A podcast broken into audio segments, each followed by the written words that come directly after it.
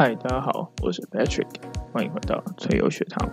制作这个节目的用意是让你成为最好版本自己，让生活有全面性的提升与改变。在开始之前，麻烦你在底下帮我留下五星的评分，你的支持与鼓励对我来说会是继续创作最大的动力。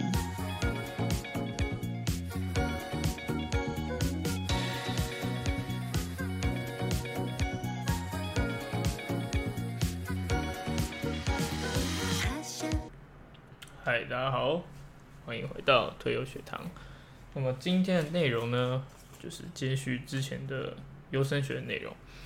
那会来跟大家聊聊关于脂肪这件事情。OK，那如果有相关的问题，欢迎在底下留言给我，或者是寄信给我都可以。那如果喜欢这个节目，麻烦帮我在底下留言板帮我按下五星评分以及留言。那您的支持跟鼓励对我来说都是。很好，很大的动力。好，那一开始呢，我们就先聊聊关于脂肪这件事情。我们前面讲到了碳水化合物，讲到了蛋白质，那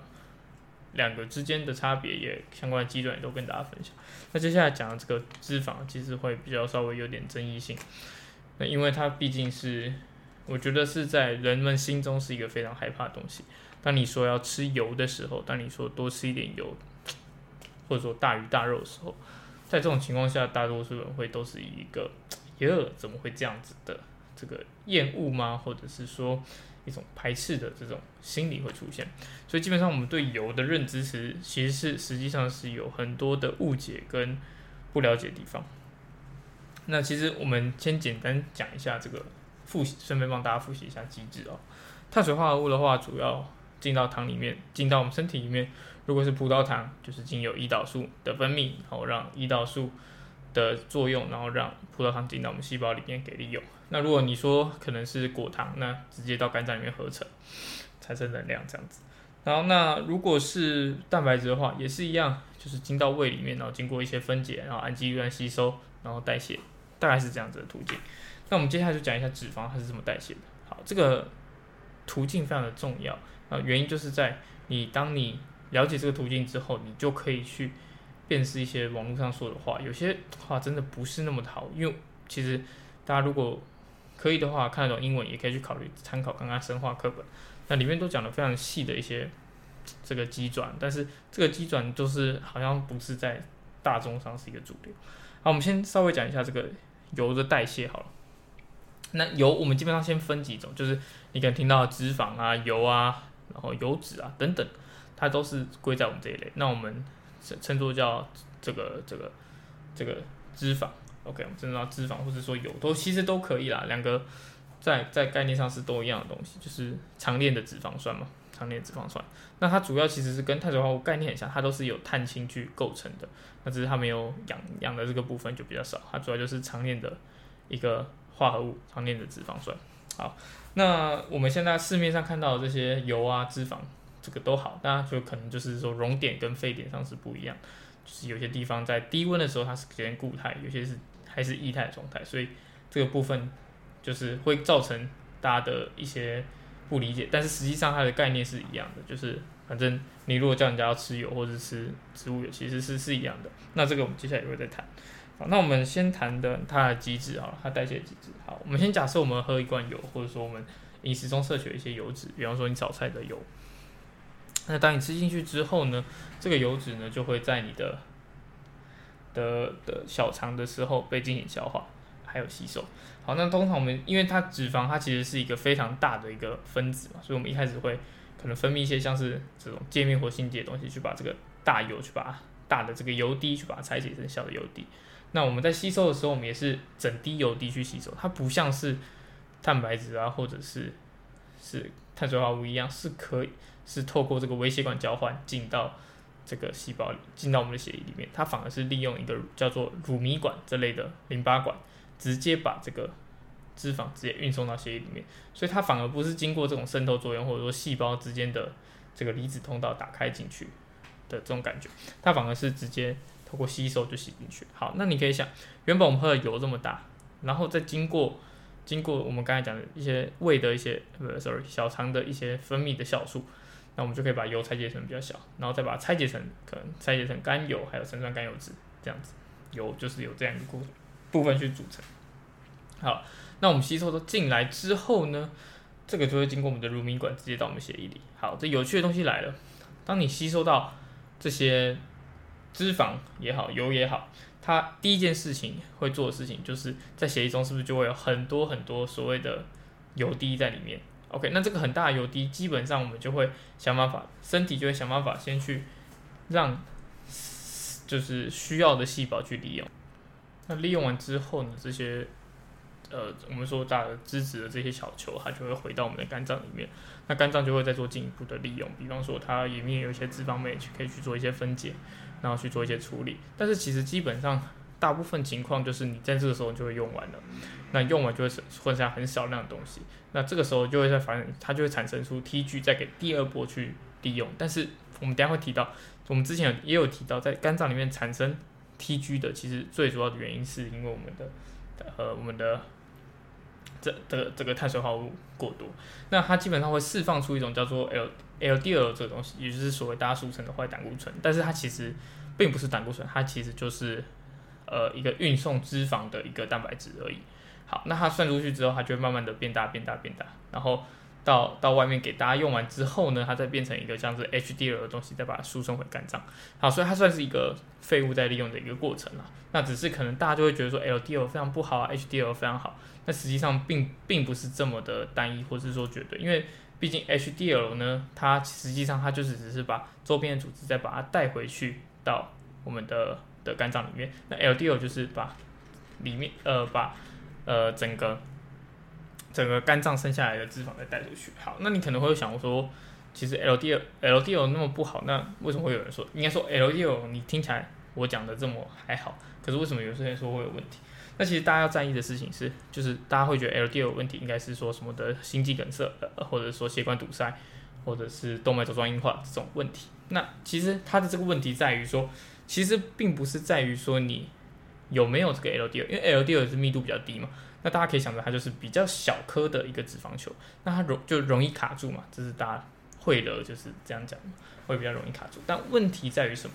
问题其实不是在于 LDL 问题，LDL 其实如果你是又大颗又少，那其实很 OK，因为其实你就想脂肪低就很大滴啊，你如果弄少少的量进来，剩下就是就就就会是那个，就就就会是这个比较大颗的 LDL，那。我们去对比一下碳水化合物产生的 DL，它叫做 VLDL，就是非常小的 LDL。那这种情况是比较容易造成卡住的状况，因为它比较小颗，而且它数量比较多。那我们正常吃脂肪的 LDL 的确会增加，OK，的确会增加。但是我在增加的同时呢，实际上我是只有增加它的量，并不是增加它的，就是它增加它的大小，不是增加它的量。那 LD VLDL 就是碳水化合物产生，反而是。增加它很多的量，那比较才反而导致这种动动脉粥状硬化的一个问题。那再加上，其实动脉粥状硬化不只有东西卡住，还要有这个内皮细胞的发炎。那大家可以自己想，吃油会发炎，还是吃碳水化合物会会发炎？所以这个大家就其实这个道理就很好理解。那另外一个，大家可能会想说，我要怎么样去增加 HDL？然后有些人会想说，吃一些减脂药物啊，或者是什么？的确，提升减脂 HD HDL 的确是。可以靠一些药物来达成的，但是当你在吃健康的脂肪的时候，你的 HDL 跟 LDL 都会增加，就有点像是一个呃，今天一个运动量很大的人，他吃了很多东西，那实际上都把它代谢完，那他会变胖吗？其实也不太会，因为它是一个非常好的能量的这个循环，就有点像是你今天吃了很多油之后，你细胞利用了，然后你身体需要很多利用，所以的确你 LDL 的确会增加，因为。你其他周边细胞可能要再吃第二轮，那你 HDL 也会跟着增加，所以我觉得这在这方面是会明显比碳水化合物好的原因。好，那大概讲完它的这个碳代谢的机制之后，其实大家就可以理解说，其实造成这些你说血脂高啊或者什么的问题，其实并不在于这个这个脂肪，因为甚至我觉得定义高血脂的这些参数也有一点点问题，因为。我们大家怕的东西，其实跟我们定义的参数可能多少都有点关系，多多都就有点脱节了。比如说你定义 HDL 太低，好，的确啦是没错。那我提升 HDL，我也可以吃油啊，对不对？就是其实你看我们现在定义的话，就是 TG 太太多嘛，HDL 太多，哎太少，还有 LDL 太多。那可是你自己看哦，如果你吃油，你只会违反的就是 LDL 变多。可是你 LDL 变多，并不是增加它的量，反而是增加它的值，它的值变好，它的颗粒变大，它就更不容易塞住，对吗？OK，就更不可能造成动脉粥状硬化。反而是你自己看，我们吃碳水化合物，第一个你的 TG 会变多，第二个。你的 LDL 会变多，而且是量的变多，更容易卡住。再来，你的 HDL 可能不见得会提升，所以可能相对来说，油跟碳水化合物，觉得我们之前讲过，我觉得油还是会比较好。好，那可能在多数人的心里面，其实还有另外一个问题是这个所谓的红肉跟白肉。那网络上也是炒饭，我是觉得这个没有什么必要好，这没有什么好炒的。就是其实大家看了红肉跟白肉，大家会觉得说吃白肉比较好，红肉比较不好，然后。你问原因，大家会觉得我其实不知道为什么会红肉比较好，白肉不好。我不不不不，sorry，白肉比较好，红肉比较。其实它两个东西没有什么差别，因为它都是肉，里面都是蛋白质，都是我们的所谓的肌肉。你可以讲都是动物的肌肉，肌肉纤维。那我们就是吃纤维。那为什么它会有颜色上差别？其实就主要在于它里面的肌红蛋白这个这个含量比较多跟少。那所以也没有说什么吃猪油、吃牛油就不好，难道吃鸡油？就是我意思是说，就是你的呃牛肉、你的猪肉里面都有油脂嘛，就跟鸡肉里面一样也有油脂，鱼的里面也有油脂，就没有什么谁比较好、谁比较不好的问题，因为它都是动物性油脂。那在你吃一个正常的动物的一个组成情况下，不是加工，不是经过处理，你就是正常的吃这块肉，你是整块吃，不会挑什么东西吃的情况下，你基本上就可以摄取到一个均衡的营养。这样子其实这样的油脂摄取都是 OK 的，没有说什么你吃这个牛，它的油会比较，它的油比较不好之类的，就是你不要特别去吃油嘛。但是你吃在正常的肉的情况下，吃吃正常肉的情况下，或者说你有些分部位，但是在这种情况下，就是你正常吃，其实这个油都不会构成什么问题。所以红肉白肉其实它就是一个假议题啊，我就觉得就是肉就照常吃，那反而有时候像牛肉啊。它的蛋白质水准反而是更高，因为它里面含多含有很多维生素。那这些东西就是吃素的人可能没有办法吃到，或者是你每天吃水煮鸡胸可能都吃不到。那而且再加上，这必须要强调就是很多东西啊，很多我们知道嘛，我们知道维生素有水溶性跟脂溶性，对不对？那你脂溶性的维生素要怎么摄取？除了你吃这些补充品以外，很重要就是在油在动物或者说植物里面的油里面才会溶解这些。很好的维生素在里面，那这些东西都是非常对你身体的功能非常好，所以就是在吃油的时候，同时也会摄取这些脂溶性的维生素。那如果你说你不吃油，那你就会少这些维生素，那你身体的运作可能就多多少少会有点问题。好，那经过我们刚才一整个的代谢的概念之后，你就会发现说，其实你吃油这件事情跟胖是没有关系的。吃油这件事情跟胖是没有关系，就是你胖不是因为吃油的关系。OK，这个大家去理解一下这件事情。我刚才讲，你吃油，你我们先想一件事情，你油第一个它热量很高，大家就会想说它一克九卡嘛，对不对？热量很高，但是你吃油，你有没有试过一次？你可以试试看，你身体就会有个自然反应。比如说你拿一汤匙喝一汤匙的油，你自你身体反应什么？哎呀，好饿，我不行。对。没错，你就是跟随你自然，所以你基本上你没有办法吃太油的东西，你没有办法吃太很油的东西，在就是摄取很多油脂在你的身体里面，因为身体自己知道这个热量很高，所以它自己会排泄。然后再加上如果你吃很多油，会回家发生什么事情？会拉肚子。没错，会拉肚子。太油的东西你会拉肚子，所以你根本上你也不可能摄取那么多油。所以我们刚才讲过，你摄取进来之后，它会先给身体细胞一轮利用。那你身体上的 TG 主要还都是这个。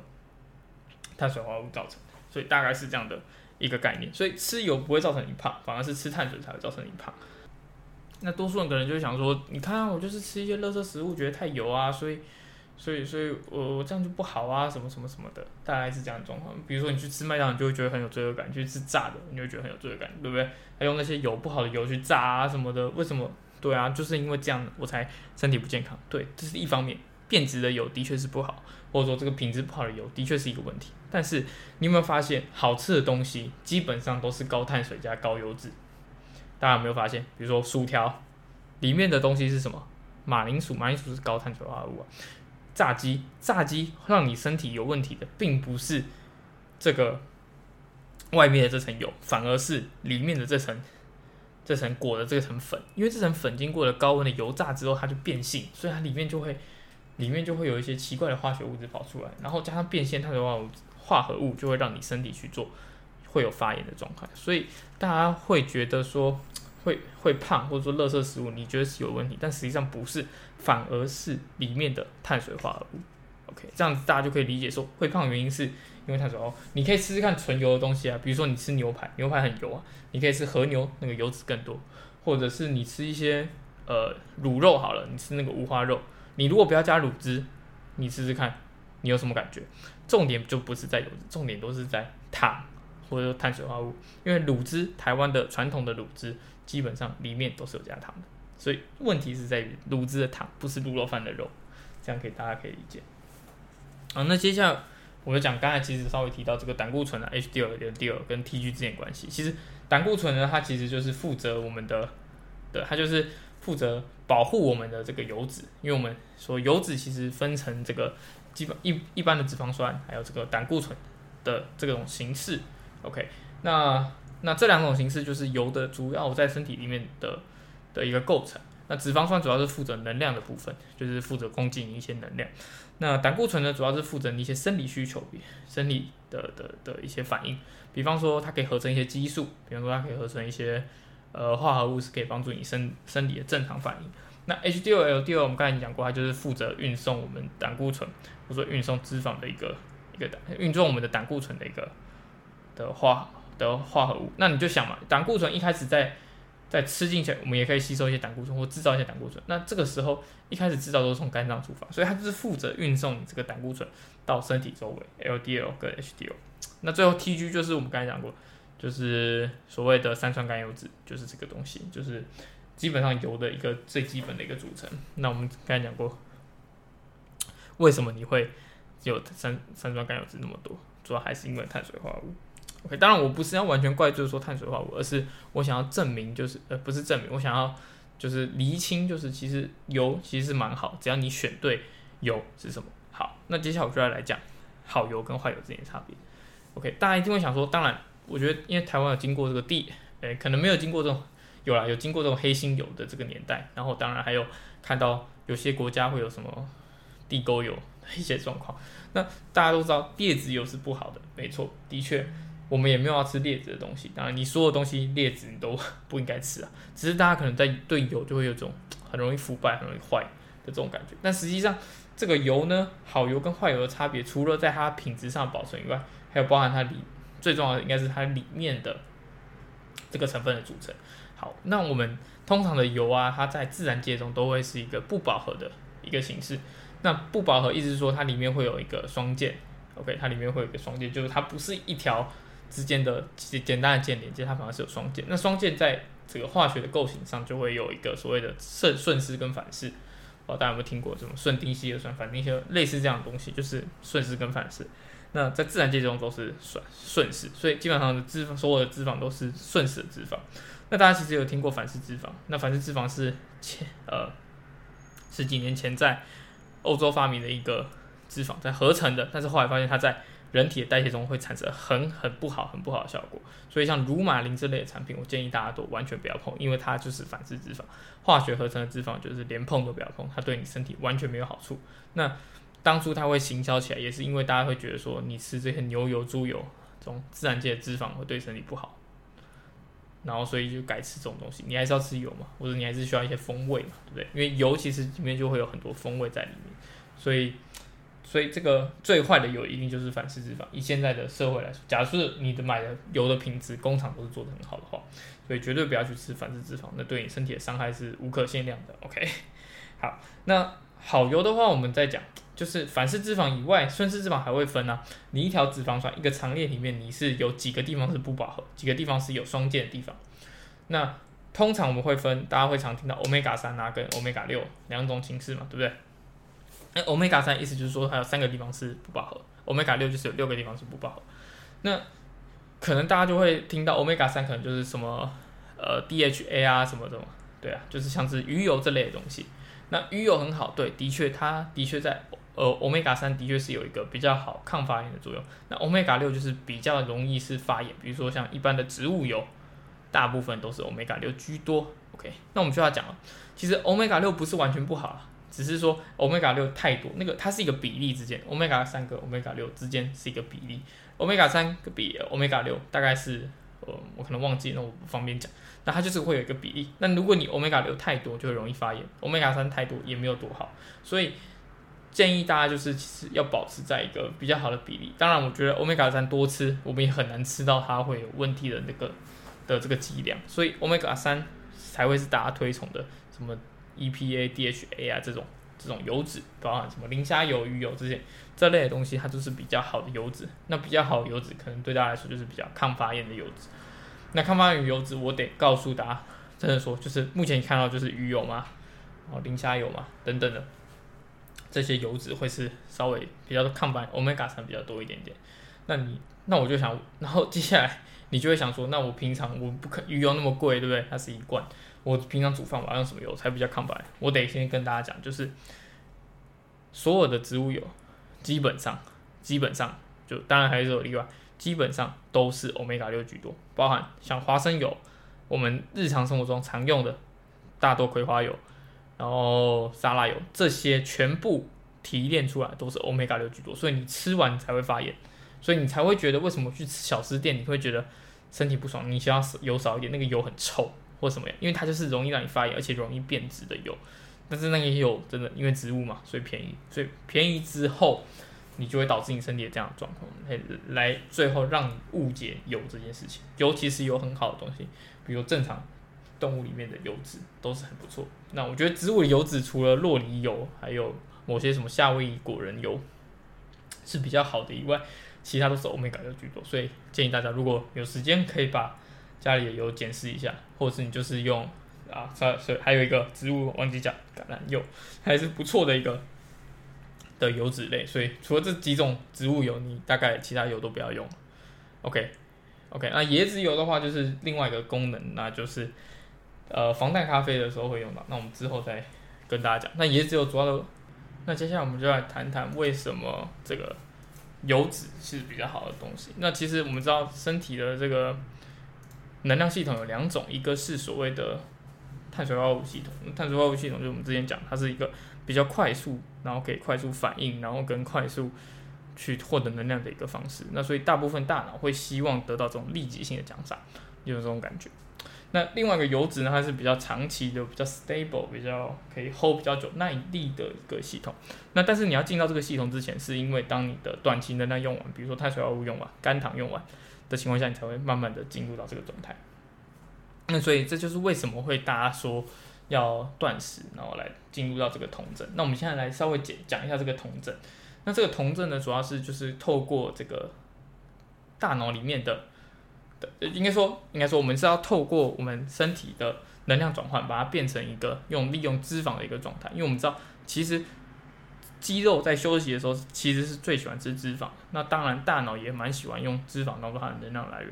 而且这个能量那么多，它一定就是非常的喜欢。好那所以基本上我们在断食啊，或者说吃油，其实主要就是达到这个状态。那之后我在生酮会再讲的更详细一点。那主要在这个状态下，你就会达到比较清明，因为你就比较没有胰岛素的分泌，你大部分都是油脂的情况下，你的胰岛素比较不会分泌，你就比较不会有昏沉的这种感受，所以你的脑袋会比较清晰，然后会变得比较有专注力。那当然你的体能会变得比较好，但是这样的问题就是说。你可能到后面后期的时候，你会比较没有所谓，就是你会在某些神神经上比较不会这么的安定，因为你可能就会就是有点像是呃，有点像像是在一个紧急危难状态，你没有办法吃太多东西，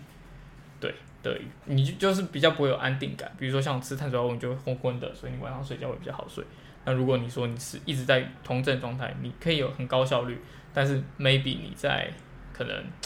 就是某些时候，它就效率不是那么好，所以大家还是斟酌一下。那未来我再跟做一集跟大家详细的讨论。好，那最后我们讲饱足感这个东西，就是其实我觉得这个东西也不言而喻了。就是你你你其实你在一开始的时候，你就可以去想一件事情啦，就是你吃油的时候，叫你喝一汤匙的油，你有什么反应？对不对？叫你喝一汤匙，的油，你有什么反应？好，你可以发现一件事情，当你喝一箱子油，你很快就会马马上得到饱足。那其实就是油的一个效果，就是我们不用说油多么厉害，就是怎么样，就是就是身体就是知道油其实是非常的有饱足感，你应该可以有，就是你应该可以快速的得到饱足感，这样子。好，那所以其实大部分饱足感其实有分几个，一个是包含你就是食物进去你的胃，或者说进入你的肠子，它有一个生长，就是你肠肠胃跟肠子被撑大了，它有一个反射告诉大，哎，好像饱。那第二个是就是所谓我们刚才讲的这种化学性饱啊。侦测到很多油脂啊，热量够了，所以不饱。那再来第三个，可能就是你自己自认为你自己饱，然后或者说你的饱足神经会比较慢一点点传上来，所以你就是要等待它这个时间上来。那但是你可以发现一件事情，碳水化合物可以饱，但是碳水化合物要怎么饱？就是要靠着它的量去撑大。所以你可以看大家为什么会说一定要吃饭才会饱，是因为大家觉得我一定要吃到这个量才会觉得饱，这个量才会够。但是我今天跟你说，你如果不饱，你喝一口，你喝一口油，你马上就我我跟不相信每个人就全部都一定会说啊，我好饱，就是真的是这样的感觉，就是这个饱足感其实来自于是你自己这个大脑的一个状态，你觉得饱就差不多，大概是这样的感觉。好，那所以关于脂肪的总结，其实就是要告诉他，脂肪这样大不是坏事，但是要注意它的地雷非常的多，就是包含这些植物油，包含反式脂肪都要去避免，但实际上。它再怎么不好，其实也比这个这个碳水化合物好很多了。那不过大家还是要去注意，就尽量去摄取好油。那好的油脂其实对你的生活是比较好的帮助。然后接下来我们会为大家制作一些节目，是这些激素关于这些三个营养素怎么去做分配，然后还有包含呃这些为什么我要选择生酮饮食这等等的这个饮食上的内容，好来让你的生活的效率还有。